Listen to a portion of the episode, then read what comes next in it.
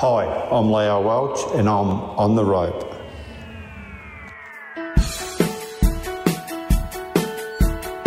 You're listening to Australia's #1 ski racing podcast, On the Rope, sponsored by Coldi's Tow Bars and Bull Bars, featuring Chelsea Stevens, Jack Coldrake, Mick Kelly, Dave Bishop, Tim Horbury and Wade Bennett. My name's Mick Lumpton, now let's head to the 10.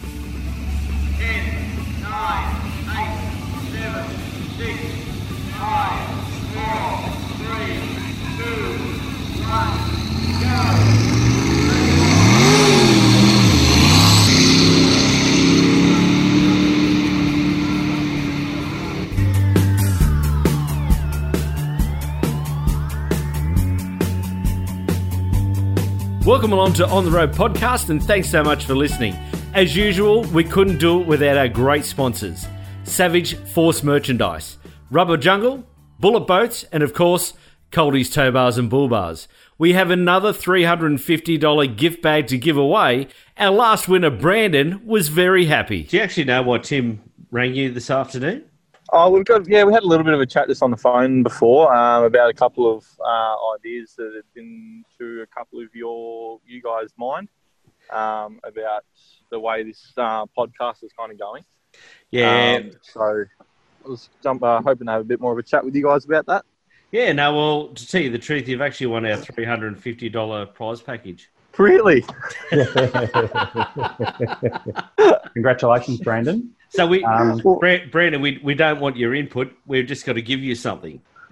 Man, you're doing pretty good at that. You've done that very well. So all you have to do to enter is listen to Bisho's question, then shoot a message through via Facebook to answer the question. And of course, we've got tips from the best in Ziggy. So Chelsea headed out to see Leo at his home in Echuca. Now, Chelsea and Leo are pretty good friends. She's obviously skied behind his boats and a personal friend as well. I really hope you enjoy this interview because it is full of ups and downs and the life of Leo Welsh in ski racing. Thank you, Leo. It's really good to have you in the driver's seat of On The Rope podcast, and we're very privileged to have a competitor that's been in the sport for as long as you and has had a fair journey, to say the least, throughout the sport. But as a close family friend of your family's, I know the passion that sits in the whole family within water ski racing, so I do feel privileged to have the opportunity to run this interview today. Leo, this is, as I said, this is your podcast and I'm excited to hear your journey. And I guess to start off, what I'd love to know is, what was your first involvement and how did you get started in the sport of water ski racing? I first started I skied, I reckon I was about 14 in the Southern 80. Dad had a little mid-mount and we lived in Rochie. Dad had a pub and we always heard about Southern 80 and we just ended it one year. Didn't train, didn't do anything, you know, it's just a little 40-mile-an-hour mid-mount. So that was my first ever go at it. So I think we skied like 2 years in a row, but what really got me hooked on ski racing was Billy Simons was going over to there was a point scorer at Yarrawonga, and he was going to be a boy boat over there, and he said, do you want to come over? We sit in the middle of the course. And I thought, oh, that sounds good. I used to do a fair bit of social skiing. So I went over there and there was an open men's race, and Lester Fremantle was a young strapping young bloke, but he had this really, really nice leg boat there, and there was a boat called Thunder Duck in its time. It was a 6-cylinder boat, but very, very quick, and well, these two blokes just went hammer and tongs. I can't remember the skiers, but it just opened my eyes up, and I was just awestruck how fast these blokes were racing. You know, the boats were side by side.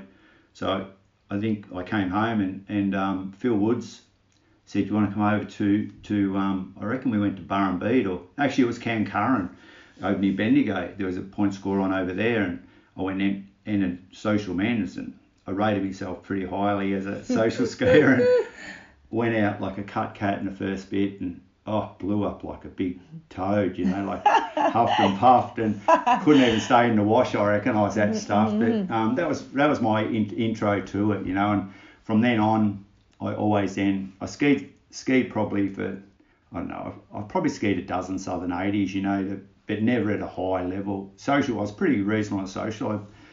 Trevor Robinson and I did pretty well behind Phil Woods in 8-litre and that sort of stuff. But yeah, not a great skier, but very passionate. But yeah, I love the observing and all the rest. Mm. it's interesting, isn't it? I guess people's social scheme, watch races like the Southern 80, they think, like, I'd love to have a go at that. And it's not until you, like you just said, you put the ski on and you're in the conditions that you actually notice how physically and mentally tough the sport of water ski racing is. Oh, yeah, you got no idea. And I say to people, even today, you know, and I still get inspired, especially out in the lake at a point score. Like in a river, clearly the conditions are different and the speeds are high, but in a lake you get a good skier on the back of your boat, and especially when you're observing, you just, or even driving sometimes, you think, how are they staying up, these blokes, when you're driving? But when you're observing, you think, they're super athletes. So, yeah, it's inspiring just to watch.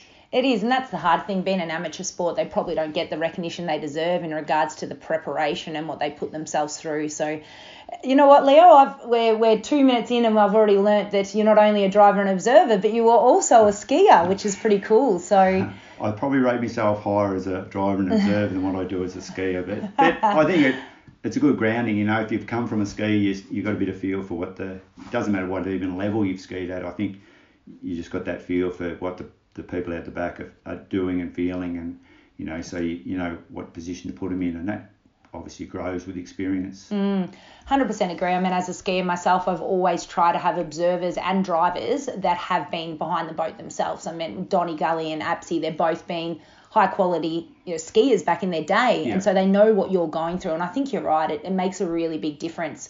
And I guess that explains to me, I mean, I've had a lot of racing behind the mistress myself too, and it explains how you do know. You know where to put the boat. You know how hard you can pull a skier. You've sort of been there and know what they're going through, which is really, really good. So we've touched off on a little bit of your social ski days and your speed ski days. I know that you, from a young age, did hit the top of the sport reasonably quickly as a crew member in the observer's seat. You won your first Southern 80, Robinvale and Mildura back in 1989, a very long time ago now, as an observer in the famous, well-known boat of Island Cooler with the champion himself and a very close friend of yours, I know, Dennis Rowbottom. And you went back in 1990 to take it out again and back-to-back in all three river races. Pretty special back in the late 80s, early 90s. Yeah, they were great days. Dennis and I were great mates, but he was a hell of a competitor, a fantastic driver, and it was a well put together boat. Ted Hurley actually built that boat. So Dennis, he bought his first ever engine off Lester Fremantle. So he sourced good equipment from the day dot when he decided to get Island Cooler going. You know, he came basically from a mid mount. I skied behind him in a mid mount. That's how we got our friendship, and then he said Island Cooler up, and had like Chris Jennings and Lucas Brown and a few of these young blokes were the cracking young skiers in the real early days, but then, yeah, when we come to the first Southern 80 to have a real crack at it, they were just great days. I remember the first time we ever went down the river in it, and you didn't practice much. Like everyone said, oh, local knowledge there.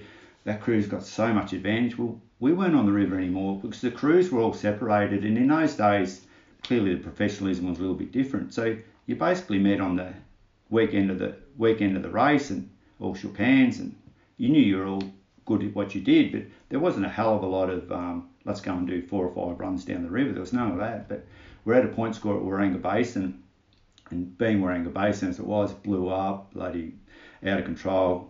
Point score got cancelled. Well, the whole point score said, oh, well, the 80's on in a couple of weeks. Let's head to Trumbury. Well, it was like a mini Southern 80 4 weeks prior, and we all rocked out there. And I'd been in Cooler around the lake when we're setting it up, and I don't even think we had a race in it. We get to Trumbury, and we had the boys on the back, and so I'd never observed in it really. And Dennis just lit this thing up coming from Trumbury in, and it was.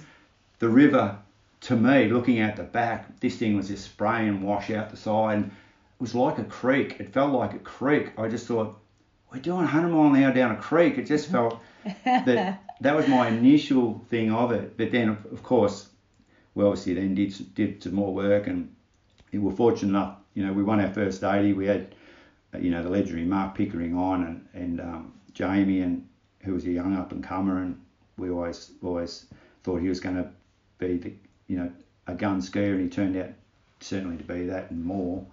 But yeah, it was fantastic to win a local boat. We did a pretty good time in its day, in its era. It took a couple of minutes off the record. And it was just, you know, very social those days too. So we drank lots of beer afterwards, like you did, and just very, very social. And ended up, yeah, we went on to Robinvale, went on to Mildura, and won races that, like Robinvale was pretty well a brand new race then. It was, you know, hadn't been around long at all, maybe only a couple of years. And but to win Mildura was special because we'd always gone to Mildura every Easter. I'd skied a lot of Milduras. You'd camped on the riverbank, basically at the ski club. You know, they were great days then and very social again, but the racing was good fun. But yeah, to do it a couple of years in a row was great. Obviously, Nankervis has prepared the boat and, you know, they did a fantastic job of that. It was just, yeah, in the end, Dennis just threw everything and more at it and basically ran out of funds. That's, you know, his business sort of went, they went in different directions and it was time to pull the pin, but he was a fantastic driver, really, really aggressive driver, took a fair bit of reining in, you know, so you had to be a strong observer, which was a bit of a balancing act. You know, I was a young bloke looking at the back and, of course, you've got to get your skiers home. You don't win unless you get your skiers home, but you're trying to get them home safely, but the high speed, and that's the juggle. But, yeah, quite often he'd be shaking his fist at me and, you know, I think there's a bit of famous footage in about 91 or something like that. We're having a few boat issues and he actually pulled the kill switch waving at me because I was just trying to keep him off the willows. The boys were outside the wash in those days and he was using all the river up and I just give him a little, you know, come this way, and he waved his fist at me but pulled the kill switch. So that wasn't good. But yeah, and then he got ill with a kidney, had a kidney issue and was out of the sport for a fairly long time. And then when I got the yellow mistress, I was just wrapped. That got him back in the seat. He hadn't been in the seat for a fairly long time and might have been a 10-year or more hiatus, you know, and he just come back and just grew a new lease of life. It was like a sick bloke just reincarnated, you know, and then got taken at a bloody workplace accident. So very sad. But yeah, they were really good days. Like the Island Cooler, like certainly was good for the local area. It was, you know, iconic boat, some great racing in those days, you know, like that ski racing. It's never been like it was then, I don't believe. You know, the 80s and 90s were the really, really good times. Pity we can't get back to that. And I can't see why we can't get back to that, but it's just that's the way it's all gone and big part of our life. It is. And you know what, I think you're right. It's funny how you had some outstanding and amazing competitors back in the day. And I mean, you've already named a few of them, and including Michael Deminks and Thunder Nuts, your Ted Hurley, Recovery's Reflection, and long-standing competitor Lester Fremantle. But what I just listened to you say is that actually Ted Hurley built the boat and Lester Fremantle exactly gave right. The engine. I mean, it's a community. For the listeners out there, that's sort of like, you know, you giving Pig's Arsenal a boat and Greg Houston giving them an engine or something. Like it's all the competitors coming together at the top of the sport to make it happen, and they wanted competitive people out on the water. And I mean, what you just said then is showing the shift in the sport itself. Back then it was a community. You all had each other's back. You all helped each other out. And I guess at the top of the sport, the professionalism and money and everything that's gone in has changed, which has changed that environment slightly as well. But to get back to those competitors, your Lester Fremantles, your Michael Deminkses, your Ted Hurleys, I know there was ridiculous amounts of rivalry back on the water in those days, although you all had each other's back. Fill us in on that. Like, how did they all play out and what was it like? I mean, the banter on the water compared to the banter on the bank. What was that relationship like back in the day? Well, it was banter on the bank, but it was like a fist fight on the water. It was really, really good, aggressive racing. No one ever stepped outside the line, but it was really gunnel to gunnel type of stuff. You know, you had to hold your nerve because one driver would be testing the other crew or whatever. But the skiers, you know, were great then as well. So it was just the I think it was the nature of the racing. And then you got to remember VSTC was racing, and that turned into, that was a whole different sort of part of the racing, because you started with a tight rope, running it out off the bank and away you went. So it was hell for leather from the word go. But You would race hard, really, really hard on the water, but then if you needed a part, you needed a hand, you needed something, that everyone would help out. You know, you mentioned some great names there, and they were all fantastic competitors, every one of them in their own right. What about, you know, Mixa Kanovich? What did he bring to the sport? You know, like you get these people that come in and guns are blazing and Graham Ritchie. Graham Ritchie, you know, God's gift. Yeah, God's gift. It just it sort of evolves. These drivers come and go, but they leave their own little mark on the sport, and all of those blokes have in some way or another. Some have obviously been there longer than others, and some have come and gone. But yeah, it was just, I don't know. You'd all park side by side. Like nowadays, that, you know, don't even seem to park together, you know, like it was as if, I'm not getting near parking near this bloke or whatever. Very segmented, yeah. Yeah, whereas then it was just everyone just set up together, like the point scores at Lake Cooper were fantastic, you know, you could just rock from camp to camp, and at the end of it, everyone had a beer together. Up in the club rooms. Yeah, and they were just great days. Yeah, you'll never forget those. But and some of the Sydney drivers, there's great rivalry between Victoria and Sydney. So, you know, your Frank Ward from Status and I'm hopeless with names, but some of those guys, they were fierce competitors, you know, and we hated it. Like, I think there was a bit of a hatred then. So then that's where your Waggas come in, and your Waggas were just such, because that Victoria-New South Wales rivalry was fantastic. And then we used to shoot up and race Tookley a fair bit with Cooler, and that was probably some of the best racing I've ever been involved with, to be honest. Fierce rivalry, the Vicks, while we were Vicks and were a bit hated, they certainly welcomed you because they liked the racing, you know. They wanted the rivalry.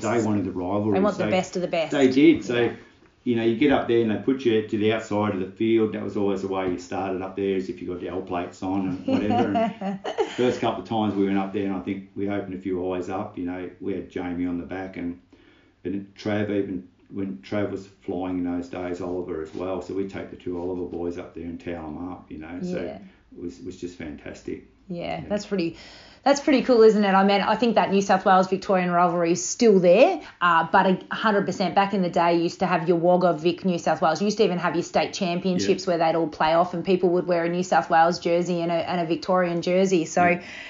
It's definitely been a shift in the sport, but I'm with you. Back in the early 90s when I started out, I vividly remember the really, really cool days of Lake Cooper. And I mean, growing up with your boys, I remember even Ben and I used to hit it out on the track of Lake Cooper and race side by side. So I think that environment was really special, and it would be good to see that sort of camaraderie come back into the sport, which slowly is at sort of your Lake Charms and stuff, which is good to see. Yes. So, look, I mean, I've always been a skier in my career, but I did have I'm not sure if it was a privilege, it was probably a dangerous experience of driving my parents' boat nipple at a lake race, actually, myself. And I was really shocked, to be honest, to know how much is going on in the boat. I sort of thought I was going to jump in, put the engine down and just drive it. But there was so much more to that. And it was a full girls crew, so we weren't very professional at all. But I would really love to know, I mean, you've experienced driving and observing at the top of the sport for over 30 years now. So I would love to know what goes on in your mind as a driver and observer. And it was just funny, I was talking to Maddie Boyer during the week, and she said, you know, she's always thought that too. Like, what do these drivers think at 110 now, 120 mile an hour? What's going through your mind? How are you making decisions, even as a driver or observer? If you could just give us a little bit of an insight into that. I think for sure that overwhelming, that happens to everyone from the word that go. You know, you get out to a point score, you think, my God, there's boats everywhere. It's the old word experience. The more you do it, the better you get at it. Well, you should be if you've got any now, that is. So... It all tends to slow down because you know what's important and what's not important. Sometimes early you're concentrating on stuff that's got no relevance to you whatsoever. You're worrying about, you know, lines, what other boats are doing or whatever that may be. So there's two. Obviously, the observing role, the most important time, well, observer's important the whole time, but a point score's, an observer rate runs a point score as far as I'm concerned, you know. The driver, he obviously has got to pick his line and push as hard. But if you've got a good aggressive driver that can drive some good lines and you know, not get yourself boxed in. Well, the observer should be able to then set the race up. You know, he should be able to control the speed, control what the opposition's doing. You know, like even where you put your boat to, your role isn't to make the opposition feel comfortable. That's not your role. Is to keep make your skier have the best tow, the best water that they can have. Put your boat in a comfortable position, but if that means giving dirty water to the crew you're racing, so be it. That's part of the deal, you know. Like you're not out there to give them a free ride. So I think you learn that on the way through, and you learn how to. The more you tow a ski, you obviously learn what their traits are and how far you can push them. But observing, there's nothing better than bringing a young person through and seeing them develop. And we've probably even the last few years with the mistress, even we've had some. You could say pluck skiers. We've put people on the back that people would. They don't even rate. They don't even give them the opportunity. And then we come out and lay some reasonable times in the 80. You know, how did they do that? Well, that's development. You know, that's us putting time into them. They've clearly got the talent. We're not introducing talent to them, but we're introducing techniques and strategies and ways of doing that. So that's really rewarding. From a driving perspective, it was really funny because I observed for so long, like all the years, you know, I really didn't drive until after Dennis had his accident and we had the boat sitting in the shed, and we thought we might just retire, you know, and then the boy said, well, why don't you have a crack at driving it? And I said, I've never even driven it in a warm-up, you know, so I lined up for my first BHAG with not a lot of driving experience under my belt, but I still knew how to race. You know, you don't forget, just because you're driving and observing, you know what needs to happen. You just got to be able to steer the boat and put it in the right spots and all the rest of it, which you clearly learn the more you do it. But it's very easy to want to race. Like you become, when you get driver and you've got especially when you've got the horsepower under you, you get racy, which is good in a way, because a driver that's not racy, it's very hard to speed them up and they'll never win a raffle, you know. If a driver's got no aggression, doesn't matter who he's got on the back or who he's got in the boat, he will not win a raffle. But if you've got a good aggressive driver and an observer that can control that, then you've got the makings of a good crew, you know. Any of these guys that win these races, they're all aggressive sort of blokes, you know. Yeah. Like when they're racy, and they need to be to race the top end. Yeah. But it's that balance of how racy you've got to be. So that's where a good crew comes in. But I think having done a little bit of skiing, observed for a lot of years for a lot of different, and bringing kids through, you learn a lot just by. I think you probably learn more in junior development. You know, the crew learns more in junior development. There's not just the skier developing; it's the crews developing their race technique and tactics. So that's all very important and really good for the sport. But I think then driving, and now I'm back observing. Well, I think I observe. I reckon I'm a 15% better observer now than what I was before I drove, because I know now what the driver wants and feels and needs. Like sometimes the driver needs to be able to push through a certain thing just to get you into that position, whereas before you'd be going, no, he's just racing. Yeah. So it just, and I can even tell if the boat's in the wrong position now. You can just. It all slows down. We can be doing 120 up the river, but to me that probably feels like 60 mile an hour, to be honest, you know. It's just so familiar with the speed. So familiar, it doesn't stress you whatsoever. The boat might have a hiccup and you don't go, you don't sort of panic and what the hell's that? It's just part of the deal.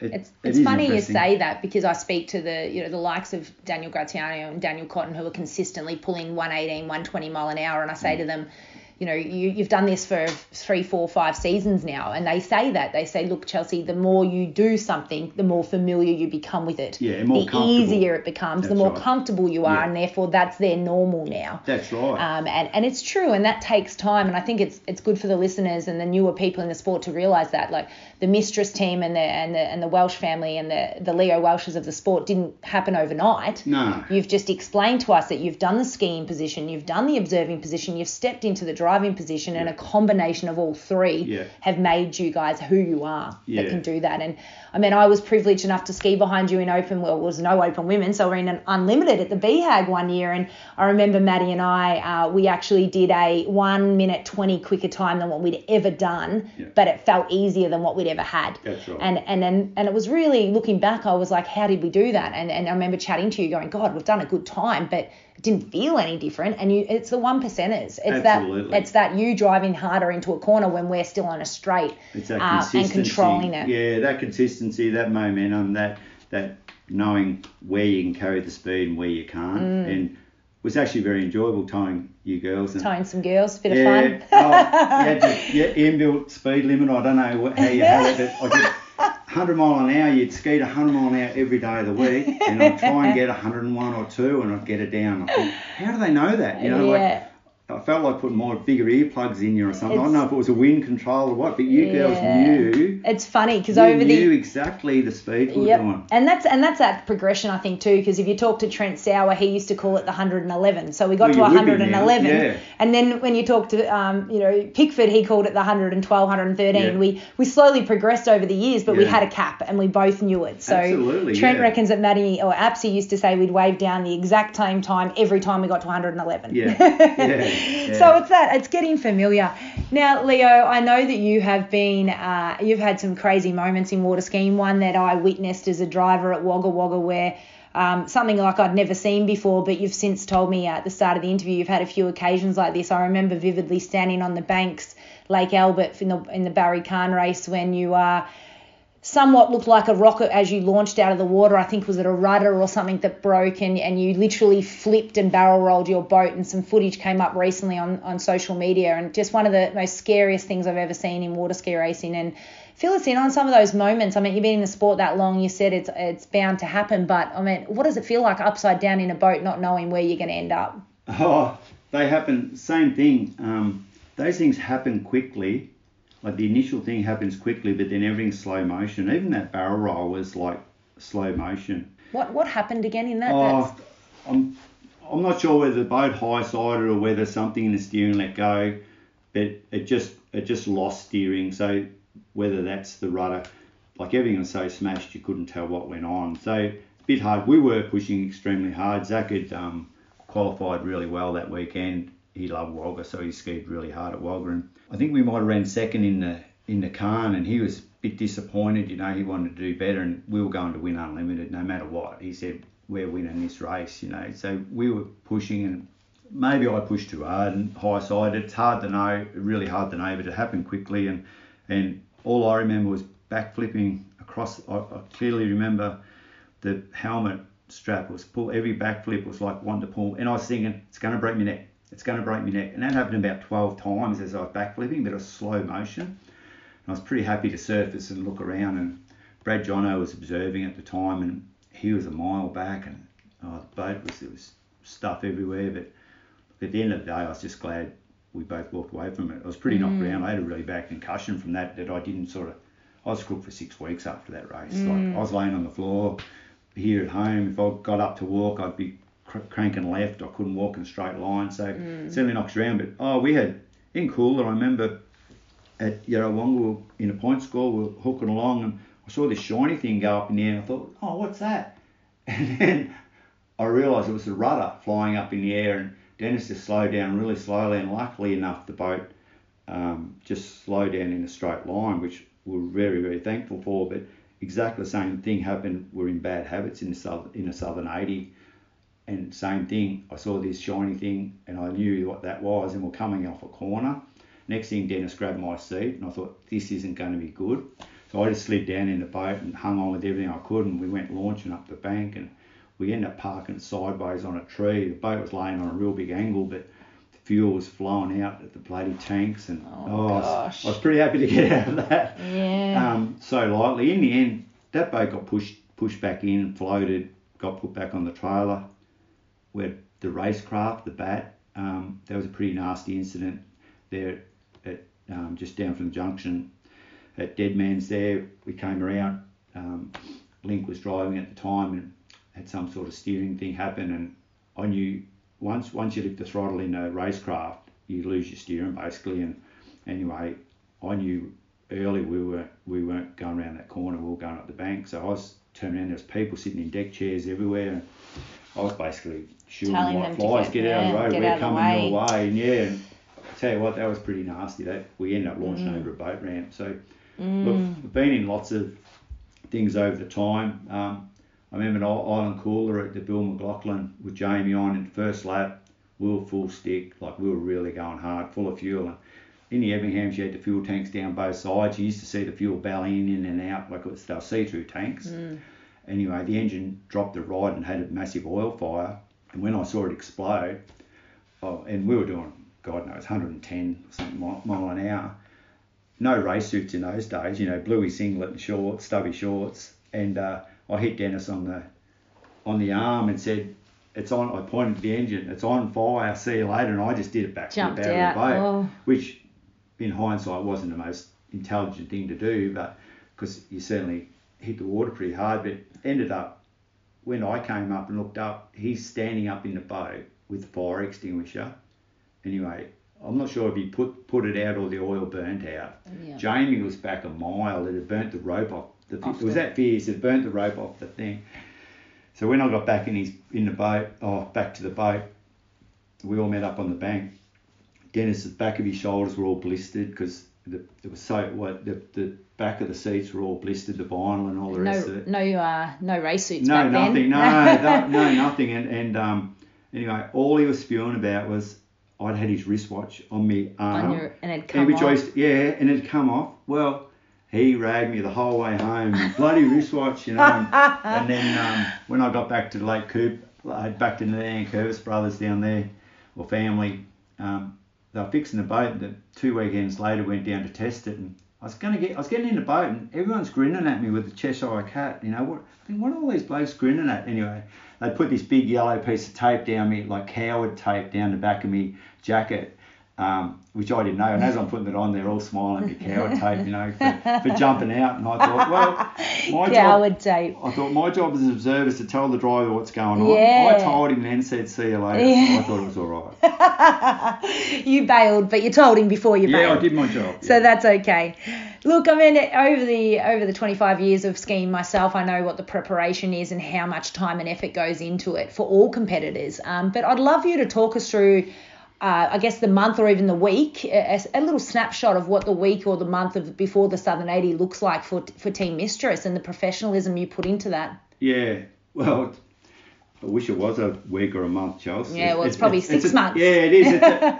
Like for us, the Southern 80 is the race we want to race and we want to win. So we put everything into that because we're limited in our budget. But the boat, as from a boat perspective, the boats are work in progress. Or like they just work the whole time is ongoing progression of trying to find some improvement, and that might be in reliability or in handling or in there's always something that you're fine tuning. We never stop. The boat's in the shed now in bits, you know. There's a few bits we're doing to it, and there's always maintenance. So that part of it is, but I don't see that as a chore. That's my enjoyment, getting out of your shed. That's your mistress. Yeah, well, that's where the name came from. So yeah. I just love, you know, an early Sunday morning, you know, listen to Macca on the radio. People probably think you'd be nuts, but it's just get out there and you can just veg out, tinker on your boat, not a worry in the world, you know. So I've done that for years. So, but the lead up, obviously you've got to get your crew together and you've got to, nowadays, professionalism, you know, Mark Craney certainly raised the bar, which good on him, you know, so be it. But he left it to a level that for now your crew have got to be, every part of your crew has to be, you know, super fit. Your skiers have to be super fit. They've got to be really switched on. You need to put your miles into your skiers, you know, like they need to have time on the water, either you giving it to them or they need to have it done somewhere. You need to be, I think you've got to have a camaraderie between your team is a very good thing, and it's nothing like a banner. So the earlier you get, you know, a group text going, so we get a group text going and it's always a bit of banter or a bit of what's going on. So just, I think that's really important because you've got to have trust and you've got to, you know, everyone's got to know they're serious about what they're doing, so and know what their job is. So we always... The skiers know how we're going to approach it, so we try and get out, and people think we live on the water. I wish we could, but we only probably have 4 to 6 runs in the big boat pre-80. Yeah, lots of outboard runs. I'm not saying we're not out there with the outboard, but we just haven't got the budget and to continually run the big boat. The big boat. It's just not there. If we did have, we'd do 30 runs down there, you know. But so it's just the team preparation, the team knowing what they're doing. Zach and I are planning all the time for improvement of how you approach the race. So we've had to approach the race since the speed cap was brought in and then, you know, were thrown back into unlimited. Well, you know, we've been racing with our shoelaces tied together, so to speak. So we've had to, how can we find time and down this course at that speed, you know? So it's not, we haven't had the luxury of just giving it all. Pushing hard on the top end, you can't. Just haven't had that. So the preparation just doesn't stop. And the dry room server need to be half fit. You can't be just big slobs and just go out there because you blow up. I remember driving the boat being physically, I had a bit of a power steering issue and the boat was pretty heavy. And I remember about the 25-minute mark thinking, Jesus, am I going to get this thing home? And then you had to tell yourself, relax, concentrate on the bloody job, you know, get your breathing in order. And that's exactly like the skiers, you know as a skier, you get to that 22-minute mark, you've got to breathe through it. You've hit Willses or whatever and you think, I've got so far to home. Oh, my legs are buggered or my back's buggered. You've got to mentally tell yourself. You need to have done the work prior so you can mentally tell yourself, that little bloke on your shoulder telling you your stuff, nah, piss off, I've done the work, I'm right to go. So I take out of that four words and that, trust, commitment, preparation and camaraderie. Absolutely. They're the 4 things that I've taken out of what you just said, which are very important. And I think those 4 things are what make a team finishing the top 3 outright, which you guys have over the years. And tell us a little bit about those victories over the recent years. I mean, I know it's pretty special. You're a family team, and I love that about the Mistress and the Welsh family. I mean, all 3 of your sons have raced. Yeah. All 3 of your sons have been extremely good water skiers, and now Zach, obviously, post his injury, jumped in the boat with you. So it's a father-son setup, and you do run a professional show. There's no doubt about that. Tell us about your more recent victories with Zach in the boat with you. Oh well, probably the best one clearly is the BHAG, winning the BHAG with Zach. Outright with Zach driving from unlimited, drawn 8, like no one expected us to do anything really. Starting off position 8 and finishing position 1. But to be fair to Zach, Zach's grown up with water skiing in his blood, He knows as much about water skiing as anyone else in Australia. There's no doubt about that, and probably more than some. So only because he lives and breathes it. So he's brought another professionalism to the team from the crew. Like, he was fantastic from a skier's perspective. He'd plan and strategise and all the rest of it. But from a driver's perspective, he's just brought that to another whole new level. And that's probably re-energised myself, because I famously retired a couple of years ago, which I was going to retire. There's no doubt about that. But we probably didn't get if we had got the victory, I 100% would have retired. But then with Zach driving and paying some of the bills, that certainly helps. So I'm just re-energised with the whole thing, to tell you the truth, and love it. That's a bit of a father-son duo now. Yeah, it's a father-son duo. And look, we're not the most gelled crew. We're both aggressive sort of blokes. Oh, really? So, so some of the onboard audio wouldn't be the best to hear, because we're quite aggressive, but we get the job done, We're aggressive where we need to be, whether it's him pushing me pushing him, me controlling him, whatever it may be, because it happens, and he's learning this, like I spoke earlier in the cast about all that power, you just want to go, you just got to see. So that's me then, coaching and training him. Remember when you used to ski? Yeah. Would you have liked that? Would you? So all of those things. So, it's really good. But I love that. Remember when you used to ski? Did you like that? Every driver needs to hear that. Yeah. Well, it's that's how it is. But no, he's doing a great job with it, and very, very, very accomplished driver. Yeah, he is. And again, I think it brings in that skier's brain into the driver's seat. So it's pretty important part of it. I mean, he does know what it's like. He needs aggression because you need that to be successful, as you mentioned. But he definitely does know, what it's like behind the boat, and that would help with his decisions as a driver. Absolutely. No doubt. And now the latest and hottest tips from one of the world's best in all things ski racing. It's over to Jason Walmsley, aka Ziggy. We watched you for many years come back after each off-season as strong as you were heading into it. It's a pretty hard thing to upkeep during the off-season, plenty of distractions, etc. But you went season in, season out, keeping yourself conditioned. How'd you do that? I made sure I always had a rest. It's pretty easy to do. So after Mildura each year, that's pretty much it on the calendar. And, the weather starts to get pretty cold. Typically, I'd like to stay off the water for the winter months, but only limited my rest maybe to a couple of weeks. I was always mindful that any longer than that, I'd lose strength and conditioning significantly. So I mostly stayed off the water in winter. I mean, let's face it, no one wants to ski in winter. It's too cold. But, give yourself a couple of weeks rest, get over some injuries. It's a good time to, clean up any niggling injuries, back injuries, knee injuries, get some little locks if you need be. Use the off-season to, completely heal before you take on more training. Now, you are one man who has, I guess, experienced the extreme highs of water ski racing, winning outright races over your journey.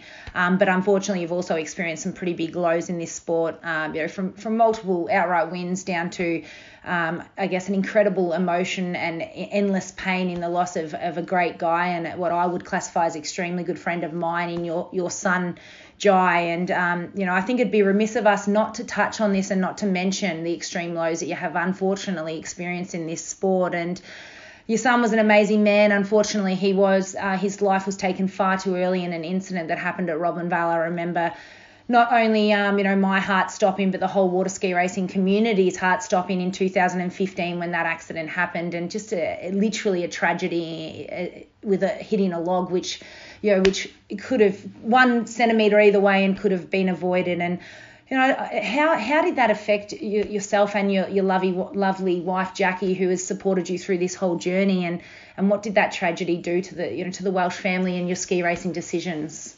Oh, it's gut-wrenching, no doubt about that. I'm not very good at talking about it, but I'm getting better. The more you talk about it, the better you get. So without turning into a blubbering mess, it was tough. It was tough for everyone, but I can imagine for you guys, I'd like to talk more about it, fantastic bloke, but I just can't. Yeah, if we talk a little bit more about Jai, I guess as a person, he is a big part of the family, wasn't he? Because he's a bit different to the other boys. He had a heart of gold, and I guess in your family he brought that camaraderie in, and he from an outsider looking in when we were growing up, to me Jai was sort of the mediator. Zach was a little, chihuahua, shit stirrer, still sort of is, isn't he? But, Jai came, he seemed to be, and Ben sort of has always been the cruiser, so that from looking outside in, and Jai was that big heart, wasn't he? He just sort of brought that into the Welsh family. Yeah, like. He's a passive sort of bloke, but passive-aggressive, fantastic sportsman. He was one of those, I'll call him freaks, that could be good at anything that he tried his hand on. If you said bounce that ball onto that table, into that cup, he'd nail that first time. Yeah. He was just... any sport that he tried his hand at, he was very, very good. Not the best trainer in the world. That was he and I. That's where we didn't see eye to eye. Yeah, didn't want to do the hard yards in the background. Yeah, but that could have come. To be fair to him, him being our first son, you want your first child to be perfect. Yeah. We were young parents, very, very young parents. Probably too hard on him as a real little fella, just because you want that perfect, I don't know, it's just how I was brought up, pretty strict, and so Jai was brought up pretty strict, and then as the other boys got older, or as the other boys come along, you learn we don't need to be strict in those areas, so certainly learn from that, but he was like a little athlete, He was club champion, at the athletics when he was 7. You know, he was bit of a natural. He single water ski when he was 5. He was just good at anything he put his hand to. So then, as he was coming through, he was very, very good junior. And then the speed started to get higher, and he started to get a bit nervous about his skiing. So in the end, Ben was skiing as well. Ben was a very good skier, and we sort of had because they were both getting a bit nervous, you know, heading out for point score, and I feel a bit sick in the belly, and saying, well, you don't have to be doing this stuff. If they wanted to do it, but then they were feeling nervous and a bit anxious about it, which is normal. So in the end, we pulled out of the sport for a bit. I said, oh, we'll buy some go-karts. Let's go go-kart race. And I thought, we'll just get right away from this, but could never get Jai away from it. You know, it was funny. He loved the go-karts and all the rest of it. Then he loved the skiing. So then that's when he came back, he was then a lot more relaxed skier, you know, relaxed person around the sport. And he just had such a huge group of mates, and because he was just a social butterfly, you know, and so fun to be around. Yeah, loved the party and loved all of that sort of stuff. So he just had a huge following, and then it was really Jai that Zach just started when we were still up and running, and then we stopped. Jai really then, when Jai kept going to the ski races, Zach started following him. He was only a little whippersnapper still, and then he started to ski behind these. I think it might have been 60 mile an hour or some class started, or a mid-mount class or something, and then every boat he skied behind blew up, you know, like, and he come home, I said, oh, here you go, and oh, it blew up. How'd you go? It blew up. So in the end, that's when I then sort of bought an outboard and said, let's get a family boat going. Yeah, and all some reliability and some fun. Yeah, but going back to Jai, he was probably the jowl in the family. Yeah. Yeah, he was definitely, I mean, he's one that's extremely remembered, and especially for his famous Southern 80 run as well. So he won behind Stalker that year. Grosy, yeah.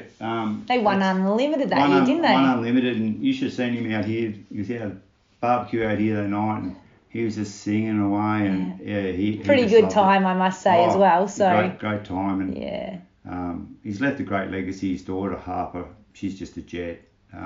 We have 6 grandkids, love them all to death. She stays with us every Wednesday night. That's special. So, yeah, it's great. And she's a little bit of a mini dad too, isn't she? Absolutely. So you guys would love watching that. She's just a micro of him. She's another one of these, whatever she tries, she's good at, you know. So, but she's a female by the other token, so she's certainly got that different instinct, which I never had. So we had all girls, we had all boys. All boys, so now I've got 3 granddaughters, so I'm certainly learning a bit of female Welsh blood. Yeah, I'm learning a bit, getting a bit back. So that's good. But yeah, it is cute to have a little mini Jai to remember and enjoy. Yeah, and so we talk about him all the time. So, yeah, which is special and extremely important. I think he's well remembered in the sport of water ski racing and will be forever as well, which is we can all hold that close to our hearts and remember what an amazing person he was. Leo, I mean, sorry to put you through that bit, but we would not want to leave that out. It's very special memory. Jai's, you know, more a part of this than anything else. So. Exactly, and he was a big driver in the family team, which is something why we're here to talk today. As we sit in the Mistress and the Welsh headquarters here, it's very impressive. I wouldn't mind having a backyard like this to party in after a Southern 80 win, that's for sure. Certainly pretty comfortable. I was always said to the boys, if we win the 80, we're going to put the boat in the pool. The year we won it, they said, where's the crane? I said, oh, no, I'll drop it on the roof. You know? I was a bit soft. It didn't come through with the goods. No. They bloody... maybe pay for that too. Yeah. Now, to finish off, I just want to get your opinion, to be honest. I know you're really passionate about water ski racing, as I am, and we're both fairly opinionated individuals, which I think is important when you really are passionate about something, to share your thoughts and views on how you can make it better. If I was to give you the option to take the reins for 12 months in the sport of water ski racing and it's good to have someone who's got over 30 years of experience to give their opinion in this sort of space. What is it that you would change?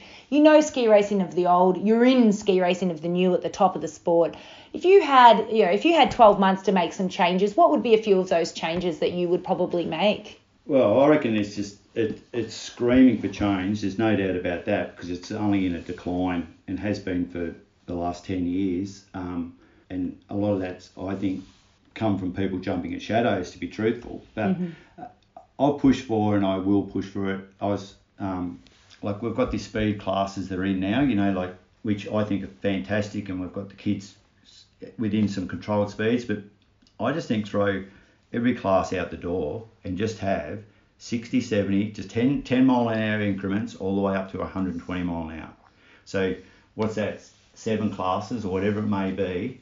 That's all you've got. There's no discrimination between male and female, and it doesn't need to be, because you're racing a speed class. You're not racing a open women's, and this might go totally against you, Chelsea, but I'm sure if you were racing the 110 mile an hour class, for instance, you might want to pitch yourself in a 120, but if you race a 110 and you cleaned up all those crews, you go, how good's this, So what I think that would do would be, I read Facebook a fair bit.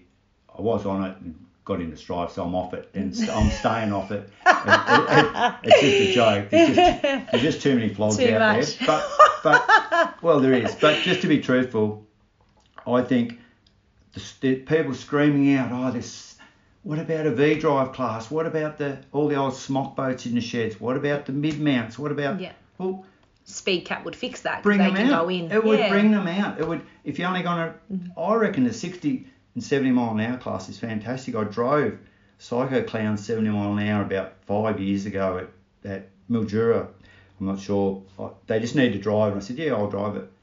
Without doubt, was in my top 10 races that I've ever done. And I've been racing a long time. It was one of the most... Very technical, you would say? Absolutely. Technical and enjoyable. It was probably because my brother started 30 seconds in front. Yeah. Really made him... And I did happen Bit of camaraderie there between you and the brother. I did happen to catch him, so then we had some fun on course. So shout out to Terry, was it? Yeah, it was Shout out to Terry that your brother wanted to beat you. Yeah, it was a very, very, very big... But great fun and super technical. And these people that say, you driving, looking at speedos, well, that's part of your experience. That's why you start in 60 mile an hour and 70 mile an hour. You're not looking at the bloody speedo. Even they bought in superclass this 2.5% thing, because why can the drivers? You can't be looking at speedos. Well, you're not glued to your speedo. No. You know the straights that you just need to monitor. That's right. The straights where you could potentially hit 120. Absolutely. So it's just people just manipulate things to suit themselves, but that I would do that straight away. I would get rid of the insurance. I wouldn't get rid of the insurance. I would get rid of the boat part of the insurance. Why we're covering everyone's race boats? If you've got a race boat, you're taking it to the meeting. You shouldn't be. I don't think be expecting to have the cover from the Ski Race Australia. Have your own bloody cover. Because why should every skier and that be paying for someone's boat if it sinks? I just think that's a huge cost to the sport and needs lowering. I think get back to your rule book.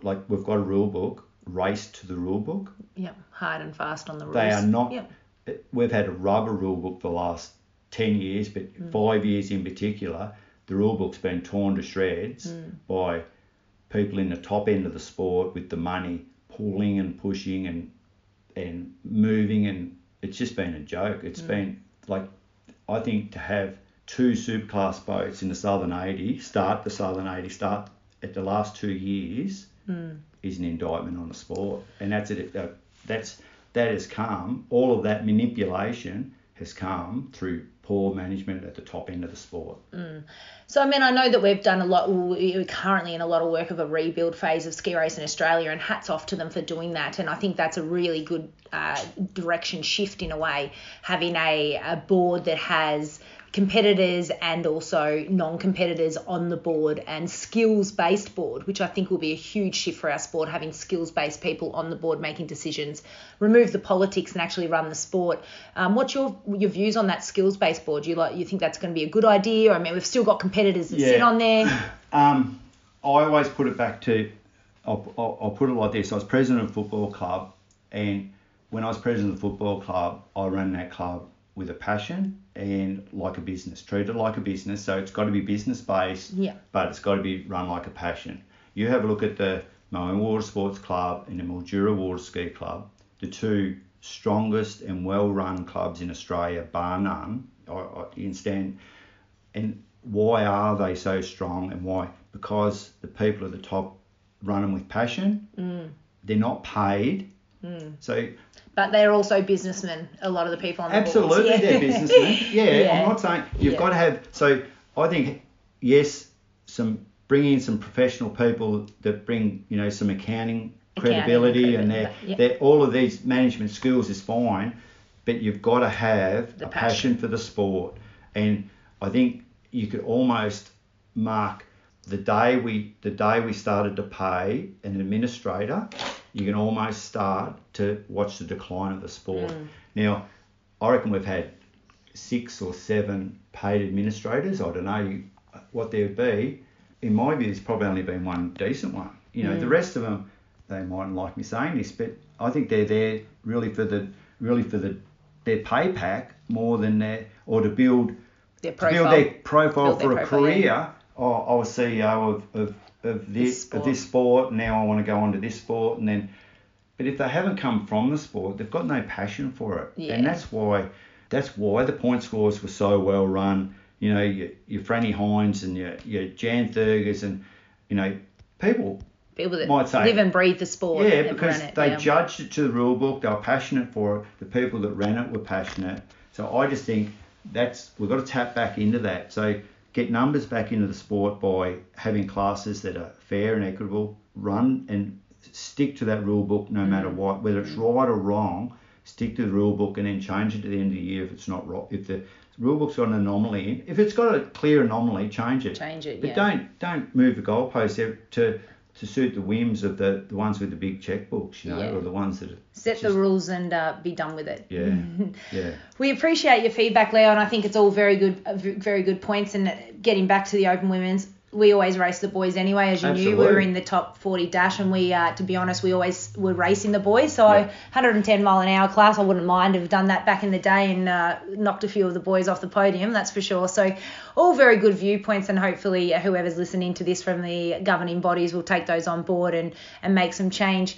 Thank you, Leo. It's been an amazing journey. I've loved our time together today. I want to now pass over to you, as you know, true supporter of the Welsh family and always have and have raced with you guys, sort of understand your passion and how much you do love the sport, and your little mistress that, like you said, the name came out of the back, that you probably spend as much time with the mistress in the shed as you do with your wife Jackie in the house. So pretty special. But look, pass over to you just to thank anyone. I know the Nankervis family have been a big part of your journey too, so I just want to give you, a minute or two to thank everyone that you'd like to touch off on the last 30 odd years of racing. Yeah, thanks, Charles. Oh, look, starting with the Nankervis family, my dad bought a social boat off him in 1972, a little mid-mountain. That's what I first skied behind. So certainly been a long, long association with these guys. Island Cooler was a massive thing, but, I've had my boats there for a long period now. They're more family than they are, a business associate or whatever you want to call. They